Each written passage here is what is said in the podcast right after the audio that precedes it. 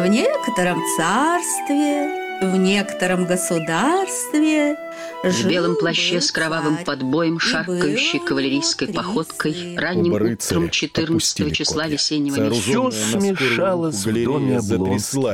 Когда жена узнала, что муж лезвие лазерного меча, сквозь плотную повязку на глазах убивал. Сейчас будет сказка.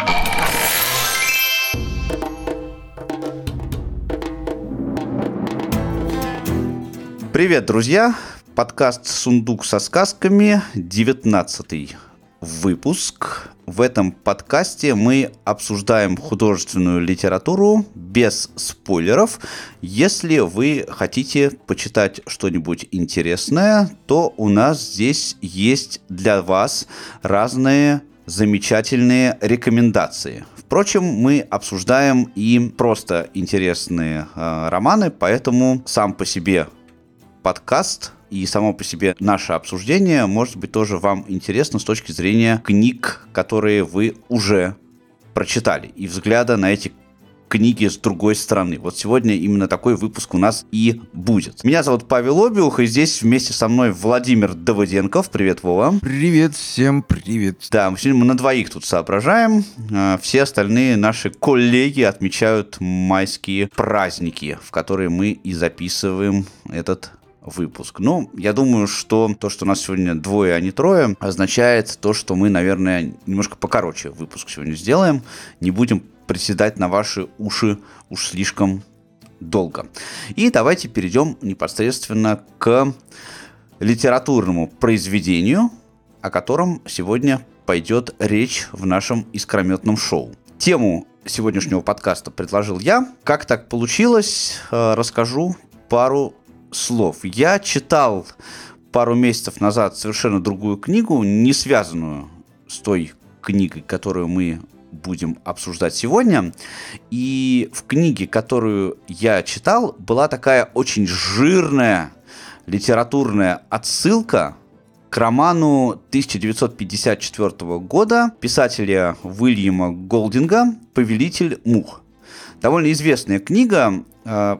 Я начал сегодня с, наш выпуск с такой пространной речи по поводу того, что книги, которые мы обсуждаем, зачастую все уже читали. И вот «Повелитель мух», как мне кажется, относится именно к таким книгам, потому что их, ну, по моим наблюдениям, читают в основном э, в подростковом возрасте, ну, где-то вот, где-то э, гораздо...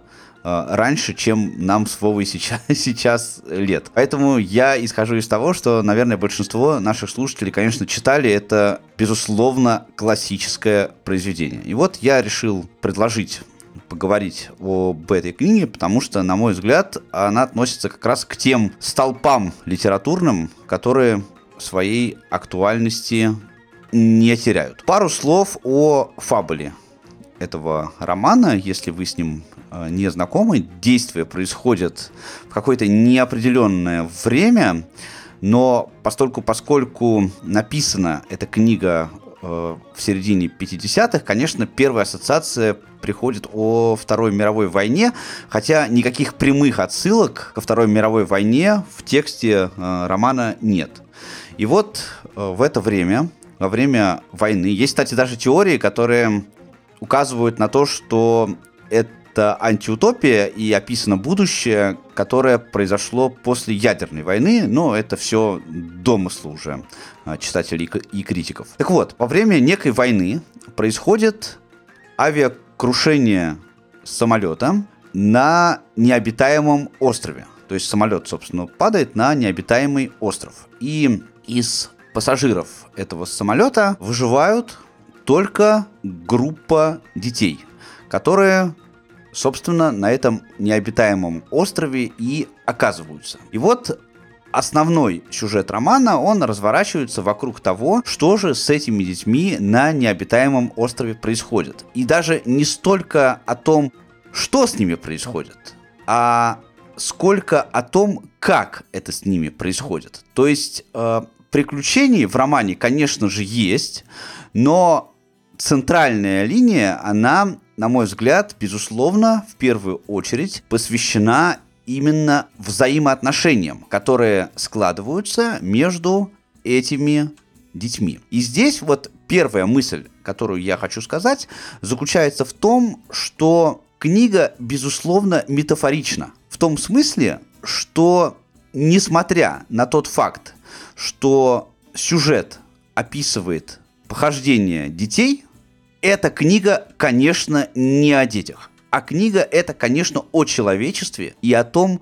как может человечество повести себя в такой нестандартной ситуации, в любой нестандартной ситуации. Это метафора. Здесь метафора все. И необитаемый остров, и дети, и то, что с ними происходит. А происходит с ними, я бы это назвал таким моральным опущением. Да? То есть они морально, они опускаются э, от состояния цивилизованных людей до состояния абсолютно какого-то дикарского и неупотребимого в современных, ну, условно, э, современных реалиях.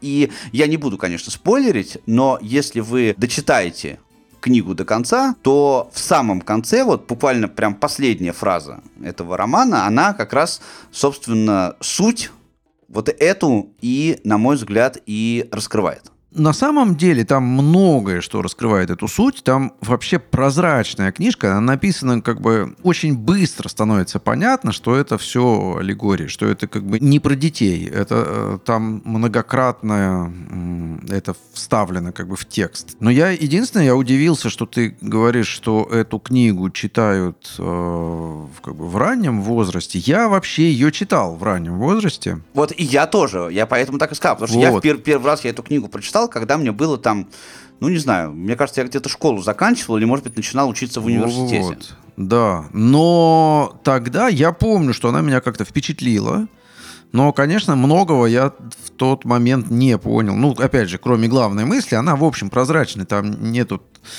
Не надо как бы глубоко копаться, чтобы понять, о чем книжка. Но... Она действительно про расчеловечивание. Вот сейчас это модно тоже слово такое, да. Она про то, что, насколько вот эта наша цивилизационность, такая наша культура и наш разум, да, вот такие мы все рассудительные, такие мы все благополучные, да, вот так мы хорошо относимся к родителям, не обижаем детей и, и, и, и все вот такое, да. И насколько вот это очень быстро с нас слезает. Причем самое, опять же, интересное, что слезает, в общем-то, по надуманным обстоятельствам, по выдуманным, да, по каким-то, то есть из пальца высосанным, нафантазированным причинам. Ну, опять же, «Повелитель мух», и, в принципе, там м-м, в книге есть некий такой зверь, вот условный, который как бы якобы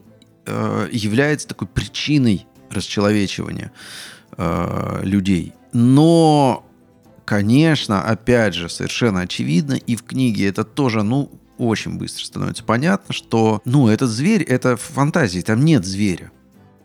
Там нет э, никаких монстров снаружи, да, которые бы реально э, на это влияли, что эти э, звери, они в голове, конечно, у нас. И...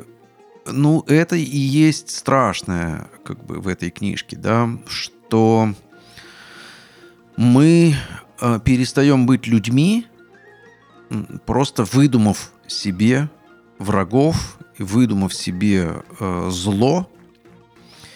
И э, там показаны как бы разные степени, то есть разные люди по-разному расчеловечиваются, они по-разному немножко себя ведут, кто быстрее, кто медленнее. Кто опирается на разум, кто-то опирается на символы. И... Но поч... это касается почти всех. Кто-то опирается просто на выгоду. Здесь кормят, а там нет.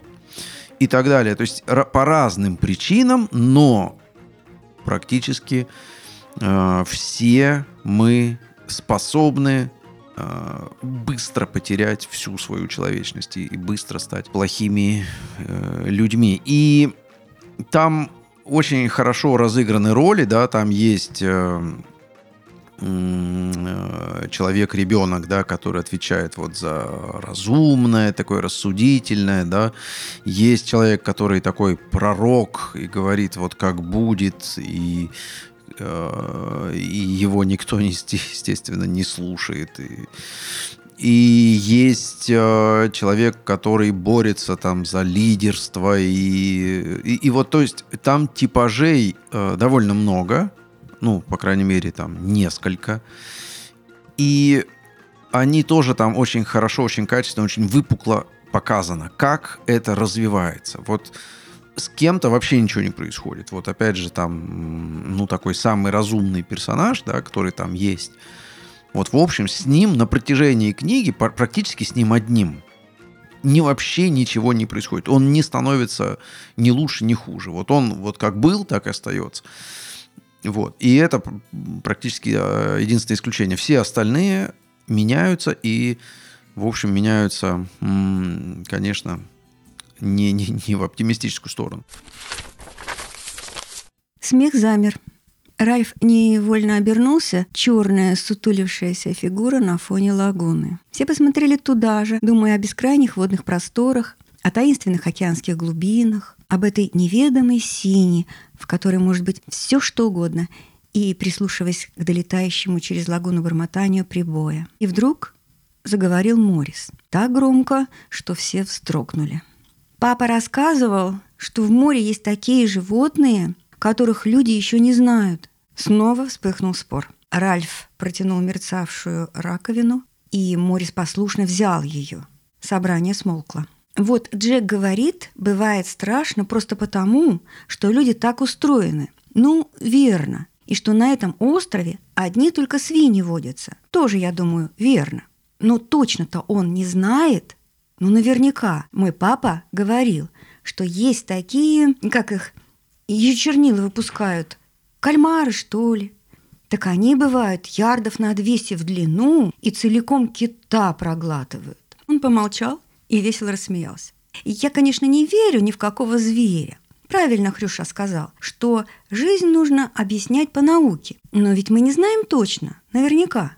Правда? Кальмар не может выходить из воды, закричал кто-то. Может, не может. В следующее мгновение на площадке собраний заметались тени, яростно споря и жестикулируя. Ральфу это показалось взрывом безумия. Страхи, звери. А про то, что костер самое важное, так и не договорились. Хочешь им что-нибудь растолковать, уходят в сторону и переводят разговор на эти неприятные вещи. И, выхватив из рук Морриса белеющую в темноте раковину, он дунул, что было силы. Потрясённое собрание стихло. Саймон дотронулся до раковины. Ему так нужно было высказаться. Дух захватывало, но выступать перед всем собранием было страшно. Может быть, начал он неуверенно, может быть, зверь этот есть? В ответ собрание огласилось яростными криками, и Ральф даже встал от изумления. «И ты, Саймон, ты веришь в него?» «Я не знаю», — сказал Саймон. Сердце у него колотилось так, что он задыхался, но только разразилась буря негодования. «Замолчите все!» — закричал Ральф. «Рок у него. Я думаю, что зверь — это мы сами». «Чушь!» — заорал Хрюшка, от возмущения даже позабывший о правилах. «Мы сами стали вроде...» Саймон запнулся, отчаянно пытаясь найти слова, которыми можно было бы выразить, в чем главный порок человечества. И еще в этой книге есть, конечно, какие-то намеки, отсылки на библейские штуки. По крайней мере, мне так показалось, по крайней мере, какие-то штуки я заметил. Я понял, ну, как-то мне так увиделось, что, конечно, дети – это метафоры человечества, а взрослые – это метафора богов, да, и, в общем, мы тоже в своей жизни вот этих вот отсылок к взрослым, да, вот как к богам, да, и... В общем, и финал, он тоже такой очень в этом смысле показательный, да, и он, ну, я не знаю, спойлер, наверное, да, сейчас закройте уши там, или, Паш, ты меня запикай, да, но он... Я тебя уже запикивал в прошлом выпуске, да давай, не, не увлекайся. Ты меня, да, с самого начала как включил пикалку, да, так и... В общем... он оптимистичный там, этот финал. И, конечно, читая этот финал, ну, тоже ты понимаешь, что, в общем, в жизни, наверное, так не будет, да, и, наверное, в жизни так не бывает. То есть, когда вот приходит дядя и всех спасает, это, извините, э, но это говорит о том, что это сказка. Но, с другой стороны, я тоже все время держал при этом в голове, Паш, что... то, несмотря на то, что мы, вот и по Голдингу, вот он очень убедительно это доказывает, что мы все такие вот звери, несмотря на это, несмотря на постоянные какие-то вот эти войны и всю вот эту жуть, что с нами происходит, в том числе внутри, да, все равно, э, на мой взгляд, конечно, человечество гуманизируется. Если взять э, большой кусок истории, да, то понятно, что человечество гуманизируется. С, там, два шага вперед, шаг назад и все такое, но вот это, э, к счастью, пока нет ничего такого, что человечество бы остановило. Да? И будет ли это, мы, конечно, не знаем, но вот это то, что расходится немножко с Голдингом, потому что, ну, Голдинг, понятно, он писал это после Второй мировой войны, да, когда...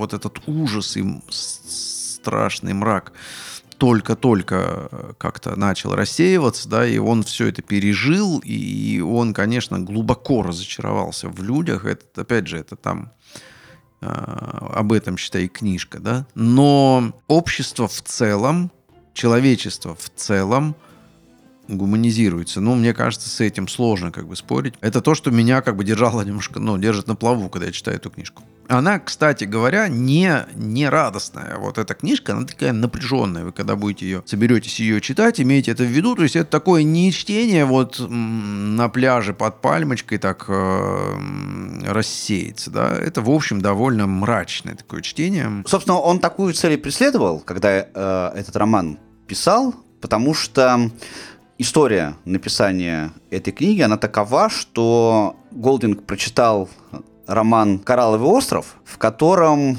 тоже описаны похожие события, где подростки попадают на необитаемый остров, но там все происходит по сценарию Робинзона Крузо, то есть они наоборот э, строят благополучное общество, несмотря ни на что, и Голдинг э, высказывался в том смысле, что это невозможно.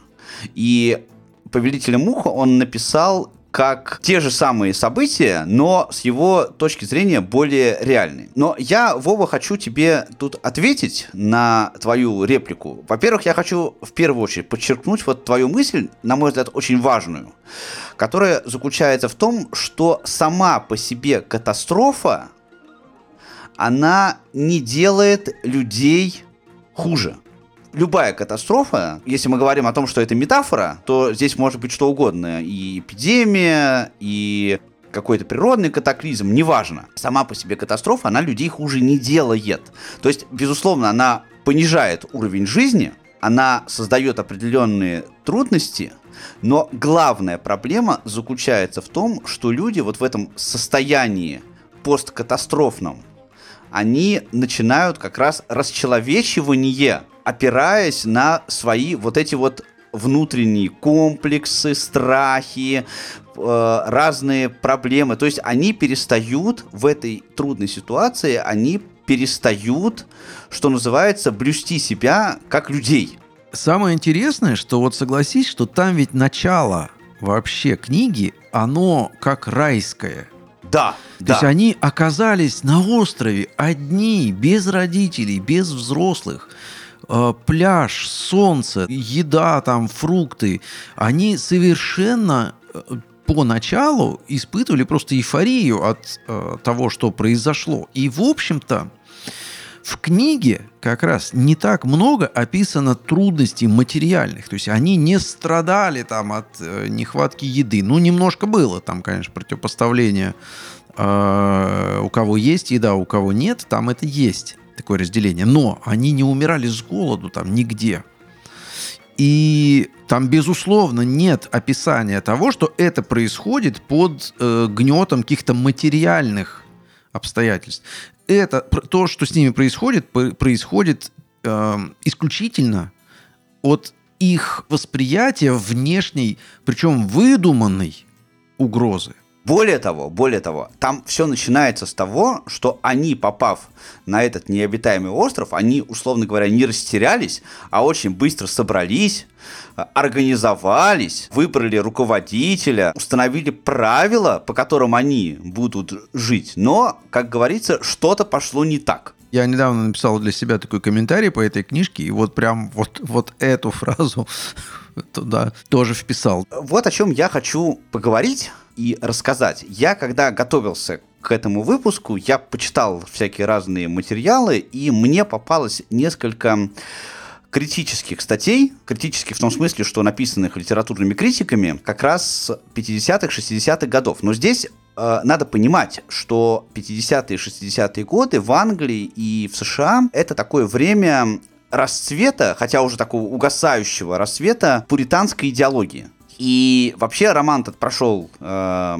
непростой путь. Поначалу его восприняли очень плохо и критики, и читатели, но через пять лет после первой публикации его даже стали преподавать в школах. Но вот что меня поразило.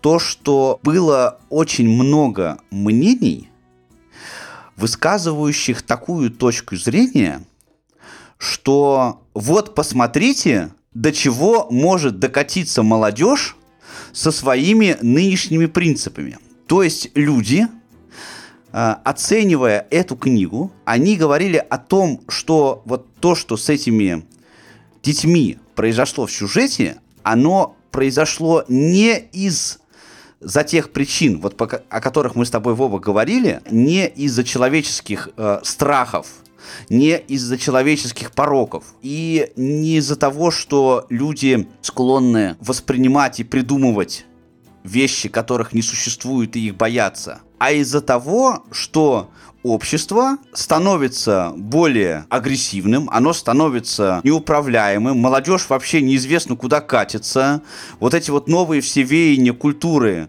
они до добра не доведут, и вот это приводит к социальной катастрофе. То есть э, люди реально верили в то, что это отказ от э, пуританских ценностей, именно он приводит к таким, э, к таким результатам. Ты знаешь, к сожалению, я вот читал э, эту книжку и в аудиоварианте, а потом я ее посмотрел еще в текстовом варианте. И текстовый вариант в Советском Союзе, он вышел в журнале, по-моему, «Вокруг света». И в советское время еще, естественно. И там в конце, ну, как очень часто бывало, опять же, в советское время, идет такая, значит, статья очень уважаемого человека, да, ну, чтобы люди правильно понимали то, что они прочитали. Так вот, этот уважаемый человек, он прям там пишет, что вот это вот, посмотрите, как молодежь западного общества, да, вот они не зря, Голдинг не зря боится, что вот их западное общество катится вот туда, куда катится, да, и вот э, США вместе с, ну, в то время тоже было модно пнуть Пекин, да, как бы, потому что мы с Китаем тоже там рассорились на тот момент,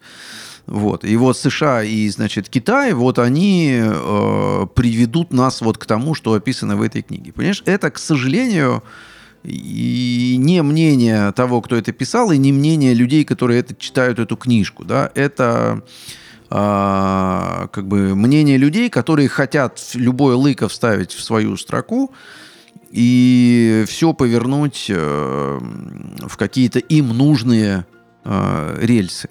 К сожалению, это довольно часто получается у них, и люди действительно очень часто не абстрагируются, да, и это не про китайцев книга, и не про американцев, и даже не про россиян, и не про Советский Союз. Это книга про людей, да, совершенно э, никакой разницы между нами э, вот в этом смысле, в котором это описано, безусловно, нет. Что касается советской прессы, здесь понятно, потому что в советской прессе и вообще в советской идеологии людям всегда пытались правильно объяснить любое культурное явление.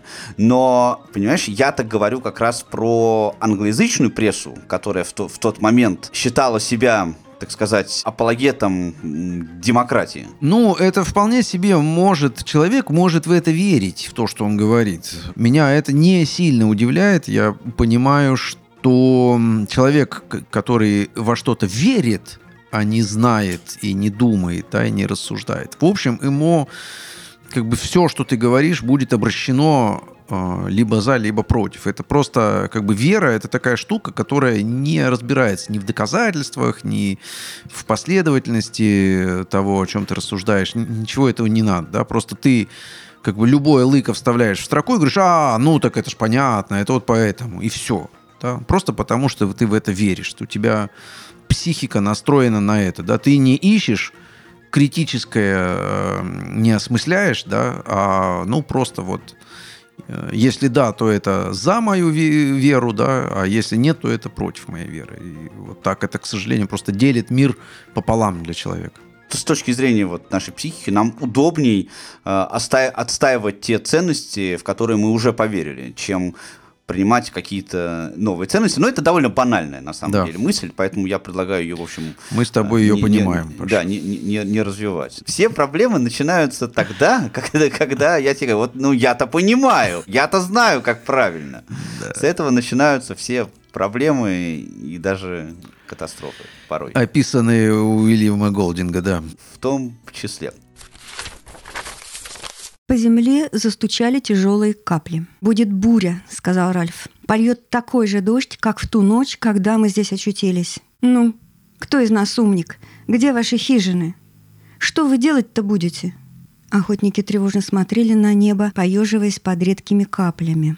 Волна беспокойства колыхнула толпу, и поднялась суматоха. Вспышки молний становились все ярче, удары грома почти невыносимыми. В толпе с ревом сновали малыши. Джек спрыгнул на песок. «Наш танец! За мной! Живо!» Спотыкаясь, он побежал по плотному песку к каменной площадке, где был костер. Между вспышками молнии наступила сплошная тьма, полная ужаса, и мальчики с криками кинулись за Джеком. Роджер стал изображать свинью, хрюкая и наскакивая на Джека, а тот уворачивался. Охотники схватили свои копья, повара вертела, остальные обгорелые палки из костра. Образовался движущийся круг и грянул хор. В то время как Роджер изображал объятую ужасом свинью, снаружи круга, подпрыгивая, бегали малыши. Угроза неба толкала Хрюшку и Ральфа раствориться в этом обезумевшем, но сулящем какую-то защиту сборище. Они были рады хотя бы коснуться стены коричневых спин, отгораживающей от страха. «Убей зверя! Перережь глотку! Выпусти кровь!» Вращение стало размеренным, а пение утратило первоначальную нервозность и сделалось ритмичным, как биение пульса. Роджер снова превратился из свиньи в охотника, и в центре круга образовалась зияющая пустота. Несколько малышей составили свой хоровод. Хороводы возникали один за другим, будто спасение было в том, чтобы их стало как можно больше. Это бился и пульсировал единый организм. Черноту неба рассек бело-голубой шрам. И тут же ударил гром, как гигантский бич. Хор, словно в агонии, взметнулся на тон выше. «Убей зверя, перережь глотку, выпусти кровь». Из бездны ужаса поднялось другое чувство, страстное, горячее, слепое. «Убей зверя, перережь глотку, выпусти кровь». Бело-голубой шрам снова разодрал небо, и на землю обрушился ослепительный взрыв. С опушки визжа бежали малыши, и один из них, охваченный ужасом, ворвался в круг больших. «Там зверь!» Круг распался подковой. Из леса выползло какое-то существо. Оно приближалось, неопределенное, смутное. Его встретил вопль, пронзительный, как крик боли. Зверь, спотыкаясь, вошел в разомкнутый круг. «Убей зверя! Перережь глотку! Выпусти кровь!» Бело-голубой шрам не сходил с неба, грохот был невыносим. Саймон что-то кричал про мертвеца на горе. «Убей зверя! Перережь глотку! Выпусти кровь!» Палки разом опустились, и пасть круга с хрустом сомкнулась. Окруженный зверь стоял на коленях, прикрывая лицо руками. Он еще кричал о каком-то мертвеце на горе, но его голос тонул в оглушительном шуме. Разорвав круг, зверь, отпрянув в сторону, свалился со скалы на песок. И в тот же миг толпа ринулась следом, скатилась со скалы, навалилась на зверя и визжа, била, кусала, рвала. Не было больше слов, а лишь вой, терзающий зубы и ногти. Разверзлось небо, и дождь хлынул, как водопад. Вода потоками обрушилась с вершины горы, срывалась с деревьев листья и ветки, холодным душем изливалась на груду тел, копошившуюся на песке. И груда распалась. Фигурки поднимались и брели прочь. Только зверь остался лежать на песке в нескольких шагах от моря. Даже под дождем было видно, какой это был маленький зверь. И кровь его уже пятнала песок. Как я и говорил, мы не будем долго растекаться мыслью по древу, тем более, что здесь все довольно понятно и все, в общем-то, лежит на поверхности. Прочитайте книгу, если вы ее не читали, перечитайте, если будет у вас такое желание. Я тоже ее перечитал, разумеется, перед записью, и во второй раз тоже получил огромное удовольствие, чего и вам желаю. Это, безусловно, как я уже вначале говорил, классика мировой литературы. Здесь, мне кажется, двух мнений просто быть не может. Подпишитесь на подкаст на любой платформе, где вы слушаете подкасты. Мы везде доступны. На Ютубе есть видео-версия. Она без аудио вставок литературных, но зато с текстовыми вставками. Их можно читать с экрана, если вам так удобней воспринимать информацию под наши с Вовой милые и приятные голоса. Поддержать нас можно на Бусти. Ссылочку на то, куда можно закинуть донатик, вы найдете тоже в описании. Также подписывайтесь на телеграм-канал, там еще больше обзоров художественной литературы мы пишем, и там есть чат, в котором все это можно обсуждать. Читайте хорошие книги, они, без сомнения, делают нас лучше. Всем пока. Пока, счастливо. Не бойся сказки, бойся лжи.